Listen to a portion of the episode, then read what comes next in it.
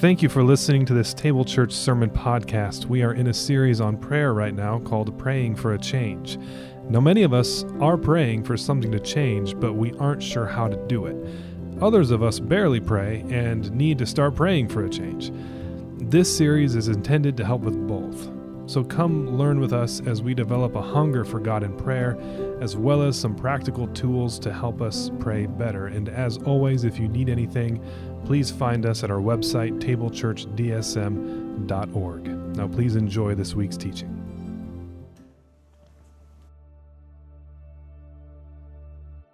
Good morning, Table Church. My name is Jonathan. I serve with Rise Up, and I'll be reading the scripture with you today.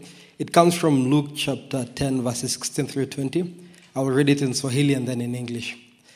Masomo yetu ya leo yanatoka katika kitabu cha Luka mlango wa kumi mistari ya kumi na sita hadi ishirini. Yesu akasema, yeye awasikilizaye ninyi anisikiliza mimi, naye awakataaye ninyi amenikataa mimi, lakini yeye anikataaye mimi amkataa yeye aliyenituma. Wale sabini na wawili wakarudi kwa furaha na kusema, Bwana, hata pepo wachafu wanatutii kwa jina lako. Yesu akawaambia, nilimwona shetani akianguka kutoka mbinguni kama umeme wa radi. Tazama, nimewapa mamlaka ya kukanyaga nyoka na nge na kushinda nguvu zote za adui, wala hakuna kitu chochote kitakachowadhuru. Lakini msifurahi kwa vile pepo wanavyowatii, bali furahini kwa sababu majina yenu yameandikwa mbinguni. In English, Jesus says, Whoever listens to you listens to me. Whoever rejects you rejects me. But whoever rejects me rejects him who sent me.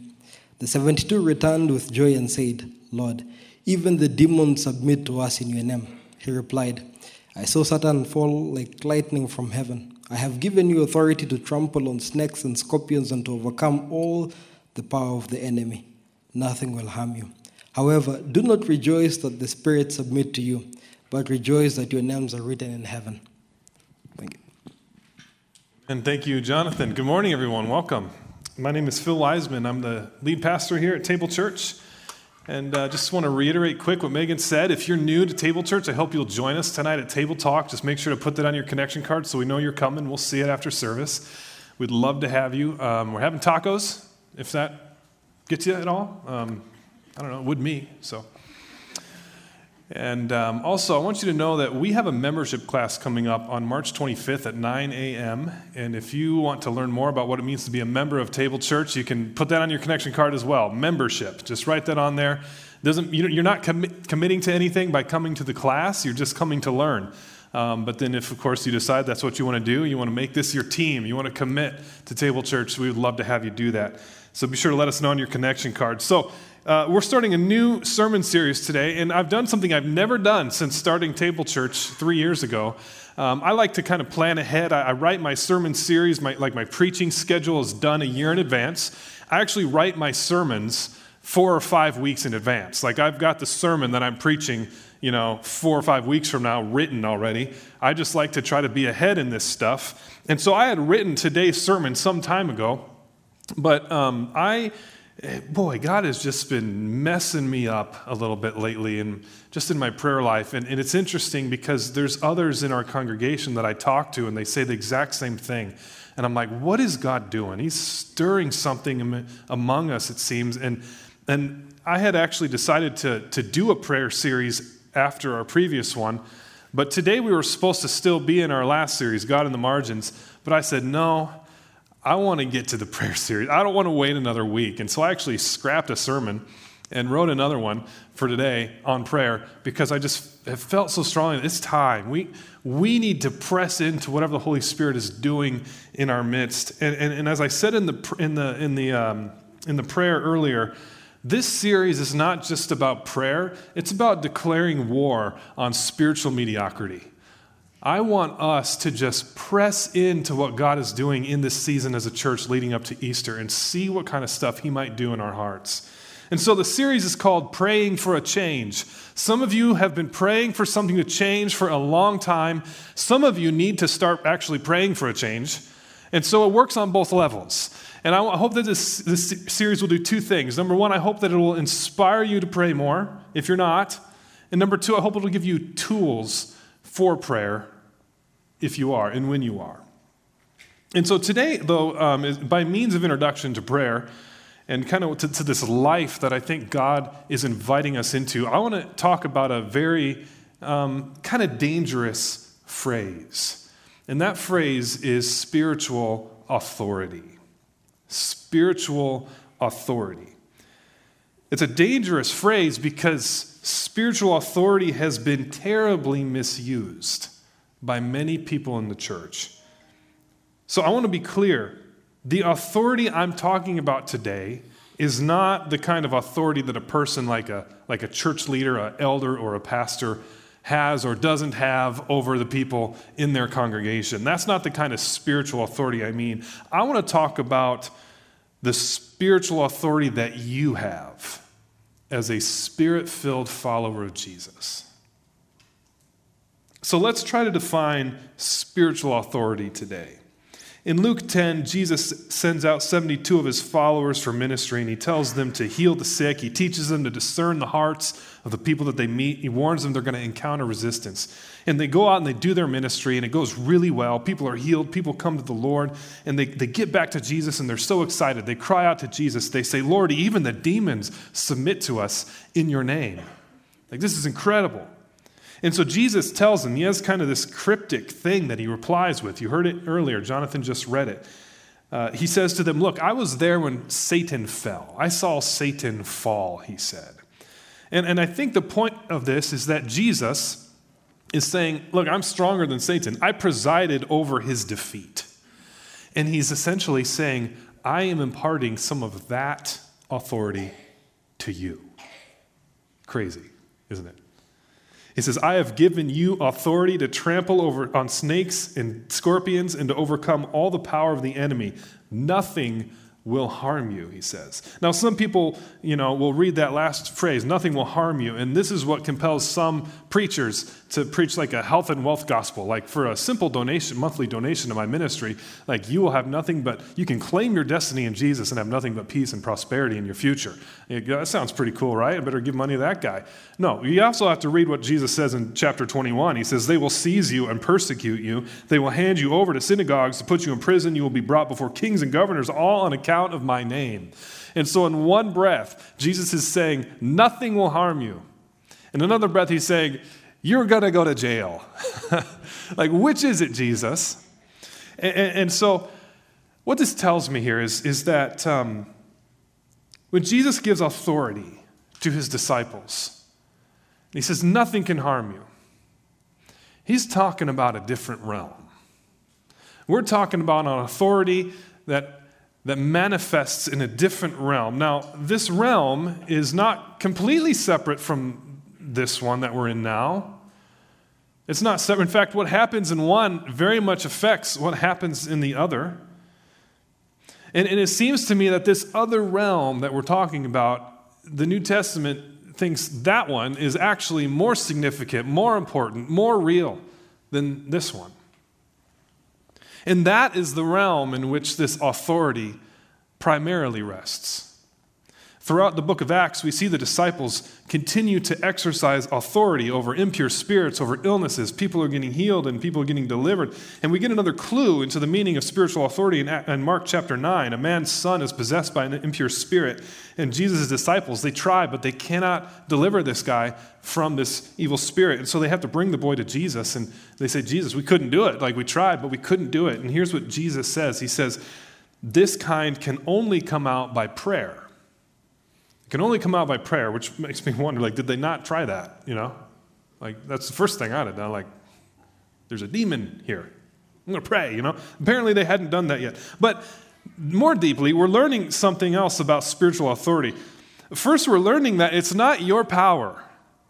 It's not your power, right? The, the disciples, they were helpless in the face of this challenge. It's God's power.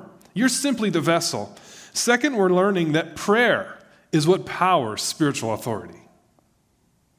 Prayer is the role that we play in this. And so I think we're in a position to offer a rough definition of what I'm talking about with spiritual authority. By the way, I'm not sure that, that phrase ever occurs in the Bible. What we're talking, what we're trying to draw correlations and patterns and data that we see in the scriptures in order to kind of create a teaching on this phenomenon that seems to occur there on spiritual authority. And so here, here's kind of the defi- definition that I'm working from. It's this spiritual authority is a position that is both gained and granted. We'll talk about that in a second. Where God's power and wisdom are manifest in a person to accomplish God's will in supernatural ways. That's spiritual authority. It's where God can use you to do the miraculous on earth. Now, we said it's a position that is both gained and granted. What do I mean by this? Well, when I say it is gained, I mean that you have a role to play in this. It's a position that you gain. That role is prayer, surrender, repentance, consecration.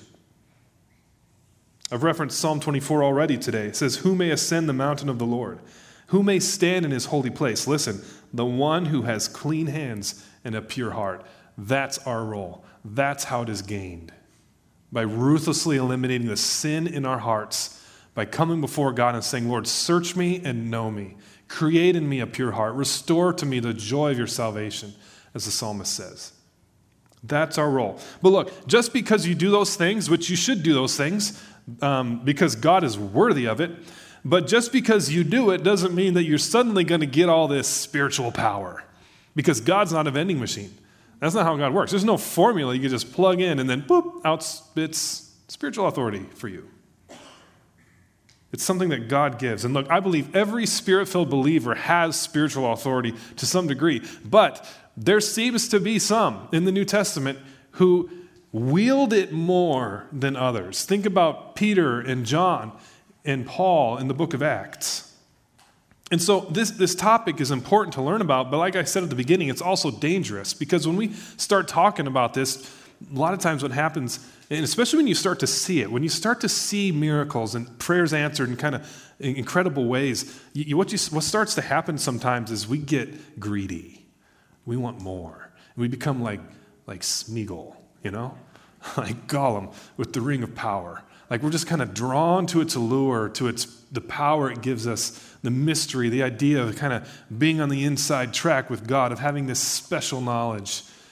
And so, a lot of people, and these are the ones that unfortunately make a lot of noise and get a lot of airtime on the TV, they're going to actually make more, try to make more of whatever spiritual authority they have or don't have in order to try and impress people. And as we're going to see, that's, that's the road to trouble here.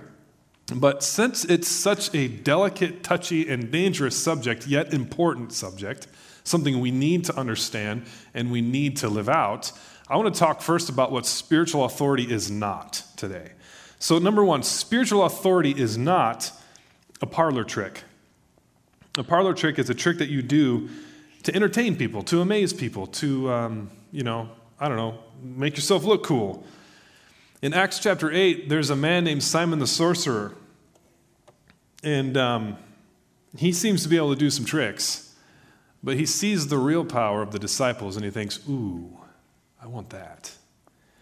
And he actually goes and offers Peter and John money if they will give him that power. Listen to what Peter says May your money perish with you, because you thought you could buy the gift of God with money. You have no part or share in this ministry because your heart is not right before God. Repent of this wickedness and pray to the Lord in the hope that He may forgive you for having such a thought in your heart. Look, the last person who will be granted such a, such a gift is the person who desperately wants it. It's the last person that'll have it. The last person to have it will be the person that thinks they deserve it. Remember, remember uh, Peter just said some pretty strong words. Uh, Peter's exercising a little bit of authority here, you might say. You know how Peter got there? You remember? Peter messed up in just about every way imaginable. One time, Peter actually talks back to Jesus. He actually says, Jesus, I know better than you. Says that he rebukes Jesus. And Jesus starts talking about his suffering. Another time, Peter denies ever knowing Jesus multiple times. Peter went through the wringer a little bit. Peter got humbled. When, by the time we see the Peter of Acts, we're not seeing the Peter of the Gospels anymore. We're seeing a Peter who has failed miserably, experienced the incredible grace of God to restore him, and realize, look, I, this is not me. I, I, this is not by my power. There's nothing special about me. I'm kind of a, I'm a miserable sinner, but I know Jesus. He's the one who has the power. He's the one who has the authority. Only a person with clean hands and a pure heart can step into this. Number two, just because you had spiritual authority at one time does not mean you still have it. God came to King Solomon and he said, Ask me for anything that you want. And Solomon doesn't ask for long life or for power, for money. He asks for wisdom. And God is pleased with this request. And so God gives him wisdom. He becomes the wisest man in the land. But eventually, something goes wrong in Solomon's heart. Solomon builds the temple for God, and it's beautiful. And God's presence fills it. But look what the last sentence of 1 Kings 6 says. It starts to give us a little insight into what's going on in Solomon's heart. It says he had spent seven years building it. Solomon spent seven years building God's temple. Now look at the very next sentence in the Bible. The next verse is 1 Kings 7, verse 1. It says, It took Solomon 13 years, however, to complete the construction of his palace. So Solomon spends almost twice as long making his palace as he does making God's palace. And isn't that instructive for us? To say, yeah, God's really, really, really important to me, but I'm more important. Something had started to change in Solomon. He's starting to think he's a big deal. That maybe he doesn't really need God. God is starting to become kind of an auxiliary to his life. And before long, Solomon is worshiping false gods. And so the Lord comes to Solomon and he says, Look, because of your father David, I'm not going to take the kingdom from you, but I am going to take it from your son. And that's what happens. Look, some of us have been, we've been there. We've been on the spiritual mountaintop. You've had these moments with God that are incredible. And then life happens. You know what happens after the mountain? The valley comes, you know? Life happens a little bit. The valley can be a lot of things. It can just be your heart kind of grows cold over time, you know? You, maybe leaders in the church disappoint you. Maybe you get, you know, beat up and bruised in the church. Maybe, uh, maybe uh, you, you just, your, your heart that was once on fire for God has slowly kind of gotten replaced by a critical spirit. You once thrived in ministry, but now you're better at talking about what needs to change than actually creating change. Sometimes when we're young and on fire, the thing that extinguishes the flame is just a good dose of adulting. Like, this is me. We planted a church when we were 25, and it was amazing, and it just blew up, and it went crazy, and we were going to lunch with friends every day after church, and, you know, we didn't have any kids, and we were just doing whatever, like, had these incredible times of prayer with our core team, and it was amazing. God was working miracles in our midst. And then you get older. And you got more responsibility. You buy a house, you have kids, you get a promotion, like, and things start to get tough. And pretty soon, things start to grow cold, and maybe you start to get a little cynical, and now you're just trying to make it to the La-Z-Boy after work. Like, what happened?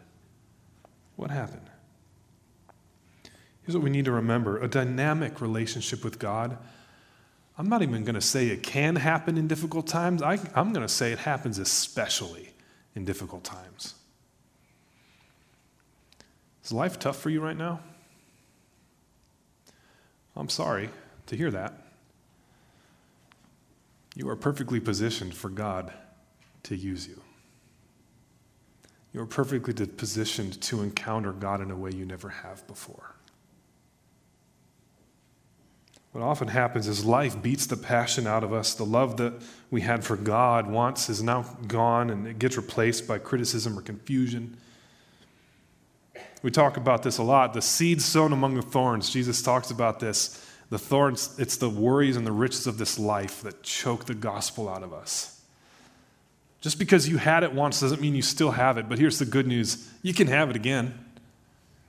You can have it again. We must pursue God every day. He can be found in any circumstance in our lives. Nothing has happened to you that precludes you from experiencing the presence of God.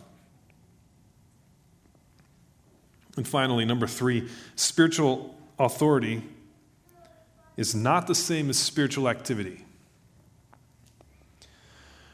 This is a word that our generation desperately needs to hear.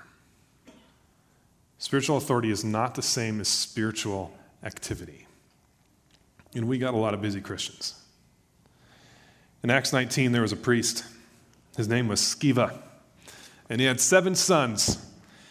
And uh, these sons saw the spiritual authority of Paul to heal the sick, to cast out demons. And they thought, well, that looks pretty cool. Like, I, I want to try that. And so they started trying to cast demons out too. And they would say to the demon, they say, I rebuke you in the name of Jesus, whom Paul preaches. And the guys would look at them and they'd say, Well, we've heard of Jesus, we've heard of Paul, but who are you? And then they proceeded to beat these guys up. They had spiritual activity, but they did not have spiritual authority. They were not rooted in Christ. Today we have a lot of busy Christians we have a lot of church programs, we have a lot of small groups, but look, what this moment in history needs is not more spiritual activity, but more people with spiritual authority, people who are willing to say, God, how can I ascend your mountain? Richard Foster says, what the world needs is not more intellectual people or gifted people, but more deep people. Now, if you volunteer at Table Church, I'm not trying to persuade you to quit. Although, if it is somehow, if like your involvement in this church is somehow keeping you from knowing God more, then yes, you should quit. I hope that it's not. I would have a hard time understanding how it is, but if it is, then yes, you should quit. But what are we doing? Our, it should come out of a life that wants to know God and wants others to know God a life that sees the crucial nature of gathering in worship and how that should be central to our lives, and that when we come here on Sunday morning, this is such a weird thing we're doing, you know? Like, this is the weekend, you guys. You guys work hard. What are you doing here, you know? It's because this matters. Because something is happening here in us and among us. This community is special. You can't get this anywhere else. And so God is doing something here, and we know that it matters, and we know it's important, and so we give our hearts and our lives and our time to it. That's why we should do it. But if it becomes a replacement for knowing God, that's a problem. We need to pursue spiritual authority over spiritual activity. We need people who have sought the Lord with all their heart, like Deuteronomy 429 says. People who have, have surrendered themselves so that God can use them to move mountains, Jesus says. People who are fed up with the spiritual status quo and want to start to learn what Jesus means when he says, Abide in me. Pete Greig is the founder of the 24 7 movement, 24 7 prayer movement. And um, they have this international movement of prayer where there's prayer rooms all throughout the world and there's constantly people praying. He tells a story of an accountant named Deb Welch, and Deb um, felt the Lord call her to quit her job as an accountant in order to become um, a leader for 24 7 prayer over the state of Arizona. So her job was to kind of schedule and organize and recruit uh, prayer intercessors throughout the state. And the Super Bowl was coming to Phoenix that year, and one of her intercessors had a horrible dream. She said that she dreamed that she saw the stadium filled with blood. And it was like, well, that's weird. Nobody quite knew what to make of it. But this woman was so, so convinced that something bad was going to happen that Deb finally said, okay, okay, I will send, I'll dispatch a group of prayer, of intercessors to the stadium the day of the Super Bowl. And so there was a small group of Christians in the parking lot that day praying against bloodshed. And uh, the, ga- the game came and went with no incident. Uh, the Patriots beat the Giants, and it was just a, a, regular Super Bowl as everyone had hoped. And then afterwards, Deb said she felt a little silly for sending people there to pray. Maybe felt like a bit of an overreaction based on just a random dream. But then the news came out. Outlets started reporting of a man named Kurt William Havelock who had been denied a liquor license for the horror themed bar he wanted to open in town. He had sent a series of threatening letters to news outlets, saying he was going to seek revenge for the pain that people had caused him. He drove to the stadium that day armed with an AR 15 and 200 rounds, but he had no way of knowing that he parked his car right next to a group of Christians praying against bloodshed. As he sat in his car, he would later report in the courtroom that he, quote, had a change of heart. The LA Times reports this, but as he sat in his car waiting for football fans to arrive at the Glendale, Arizona stadium, he told police later a sense of numbness overcame him, and he changed his mind about the attack. Havelock's father was the first person he called, and, and he says that he was weeping, sobbing uncontrollably. Dad, I've done something horribly wrong, he said. He then turned himself into the police without a single shot being fired. Look, I don't know anything about those intercessors, they're just regular people. But that's spiritual authority right there. That is inhabiting a position that you've gained through obedience to Christ that's been granted to you by His, by his goodwill, and God's will being manifested in you in order to affect His will on earth. That's spiritual authority right there. Tyler Staton is the pastor of Bridgetown Church. Uh, Bridgetown Church, you might be familiar, more, more, of us are familiar probably with John Mark Comer. He replaced John Mark Comer at his church. Um, and he wrote a book on prayer. It's, it's great. But he tells a story at the beginning of the book. When he was in the summer before his eighth grade year, he didn't even know if he believed in God, but he knew if God was real, like that's, that matters, you know? And, and so somebody challenged him to do a prayer experiment. And so he took him up on the challenge. And what he did was he prayed around his middle school every day that summer. He would walk around the school in prayer, and he had a list of all the students in his class, and he would pray for every single student by name. And by the end of the summer, he had worn a path around that school. And when the school year started, he asked the administration if he could, if he could uh, start a Jesus club at 6.30 in the morning. Perfect time for eighth graders, as we know. This club soon filled up the math room that they had and had to move to a theater. And by the end of the year, at least a third of his eighth grade class had accepted Christ. Apparently, eighth graders can have spiritual authority.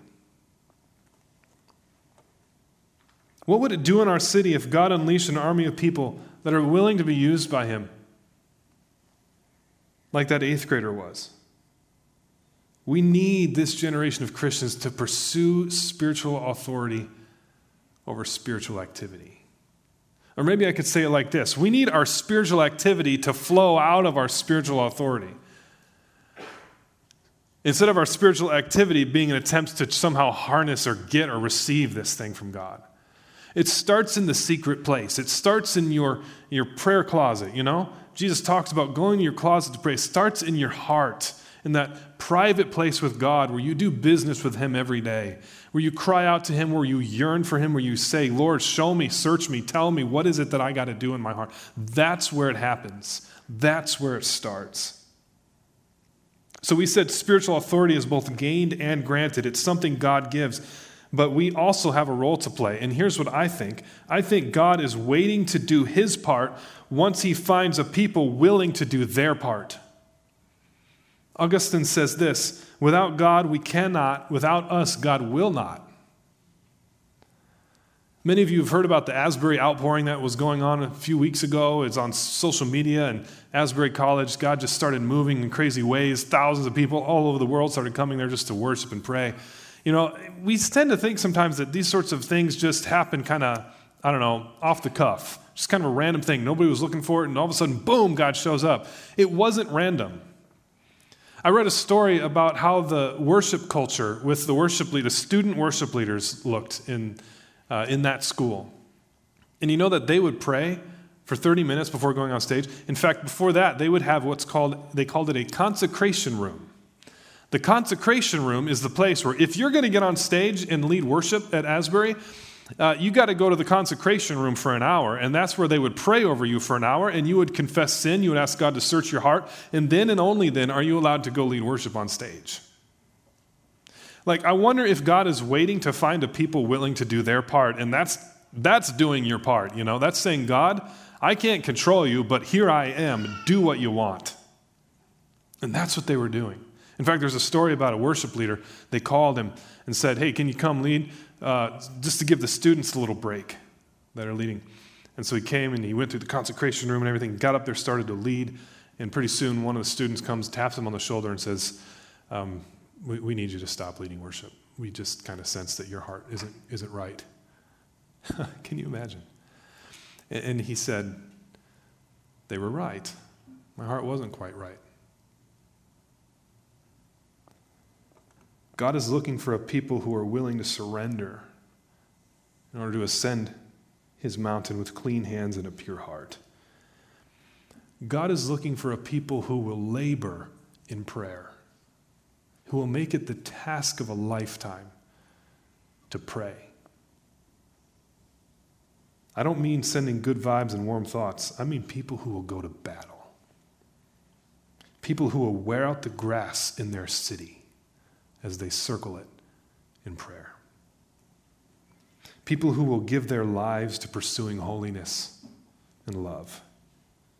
A people of spiritual authority will stand for what is good and right even when the winds of culture change. Will have a rootedness in the wisdom that comes from God. Listen, when we get past the point that 99% of Christians in the West are at, where they're still just trying to make room for prayer, trying to work on my prayer life, trying to find time to pray and to read the scripture, like when we get to the point where we say, enough, I'm going to get up 15 minutes earlier. I'm going to skip a meal once a week. I'm going to do what I have to do because this is central to my life. You know, John, I'm sorry, yeah, John Tyson, the pastor in New York, says that there is a war being raged for the center of your life. What is at the center of your life? Whatever is at the center of your life, everything else adjusts for that. And so, if you're having a hard time getting other things to adjust for God, that might mean that you need to make God the center of your life. It might tell you what's really at the center. It's when we get past that point where most Christians are and say, no, this isn't, this isn't some sort of you know, saintly spirituality. This isn't being extreme. This is actually normal Christian living. That's when God will start to do something. That's when God will start to use us. We must become a people who hunger for God's presence and value it above all else. Look, spiritual authority happens when you don't just pray, but when your life becomes a prayer. So I want to ask you this question as we end Are you tired of spiritual mediocrity? What would you be willing to do to break that pattern? Would you be willing to do anything? I think I would. It's time to start praying for a change, huh? And so we have um, coming up, I'm going to invite you into this. Um, you can sign up on your connection card. We're going to be doing the prayer practice. It's a four week practice with Practicing the Way. That's John Mark Comer's nonprofit that he started to help kind of integrate spiritual disciplines and rhythms into churches better. And so it's just a four week prayer class that we're doing together. And we're going to do two sessions of it. The first one's going to be for men, the second one's going to be for women. I'm going to lead the one for men. Megan, Pastor Megan's going to lead the one for women. And I hope that what that does is two things. Number one, helps us kind of dig deep into prayer and have intimate and uh, vulnerable conversations. But number two, um, you know, spouses can, can trade off. You know, that way one stays home with the kids while the other goes, and then vice versa. And so this is our opportunity as a prayer, as a, as a, uh, as a congregation to step up and say, we need to press into this. We need to be hungry for this and learn as much about how to be people of prayer as we can. And look, maybe you got something going on at four o'clock on Sundays, but I bet most of you don't. And so sign up on your connection card. You can just put prayer class on there or something to that effect. Prayer class would probably be the best. And we will be in touch with you. But for the men, we're going to start March 26th and then April 2nd, and then April 16th, and then April 23rd. So there's a gap between April 2 and 16th because we're skipping Easter. We're not going to meet on Easter. And then the women will start on um, April 30th. I'm sorry, my slide is wrong. Not March 30th. Whatever the last Sunday of April is, that's when the women will start. And uh, they will go through May for just four consecutive weeks after that. All right, so sign up and we'll get you more information, and we would just love to have I know we're not going to get every single person there, but I would love to just have a surprising number of people saying, you know what, this matters. I need this in my life. It's, it's time to be done with what so many people do of just saying, you know, I really need to work on my prayer life. No, let's go. Let's get this. This is the most important thing in life if we follow Jesus. Let's pray. God, help us in this assault on spiritual mediocrity. Enable us, encourage us, compel us, and draw us, Lord. Help us to know that you not only want us, but you are able to bring it to us. Give us, Lord, the passion in our hearts that we need to pursue you above all else, to set aside all the other distractions. I know many of us, the, life is busy, hard, maybe a little overwhelming, and so we don't pray. But Lord, this should be the opposite. All those things should compel us into prayer more, and when we do, we meet you there. Lord, I want something to change in this room, in our hearts, in this church. Praying for something big something that only you can do, something that would be so clearly beyond the capabilities of Phil Wiseman's leadership that, Lord, people are like, what's going on there? God must be moving. Lord, would you use us? Would you have your way among us, I pray? Humble us, consecrate us, sanctify us, use us. We pray these things in your name, Jesus. Amen.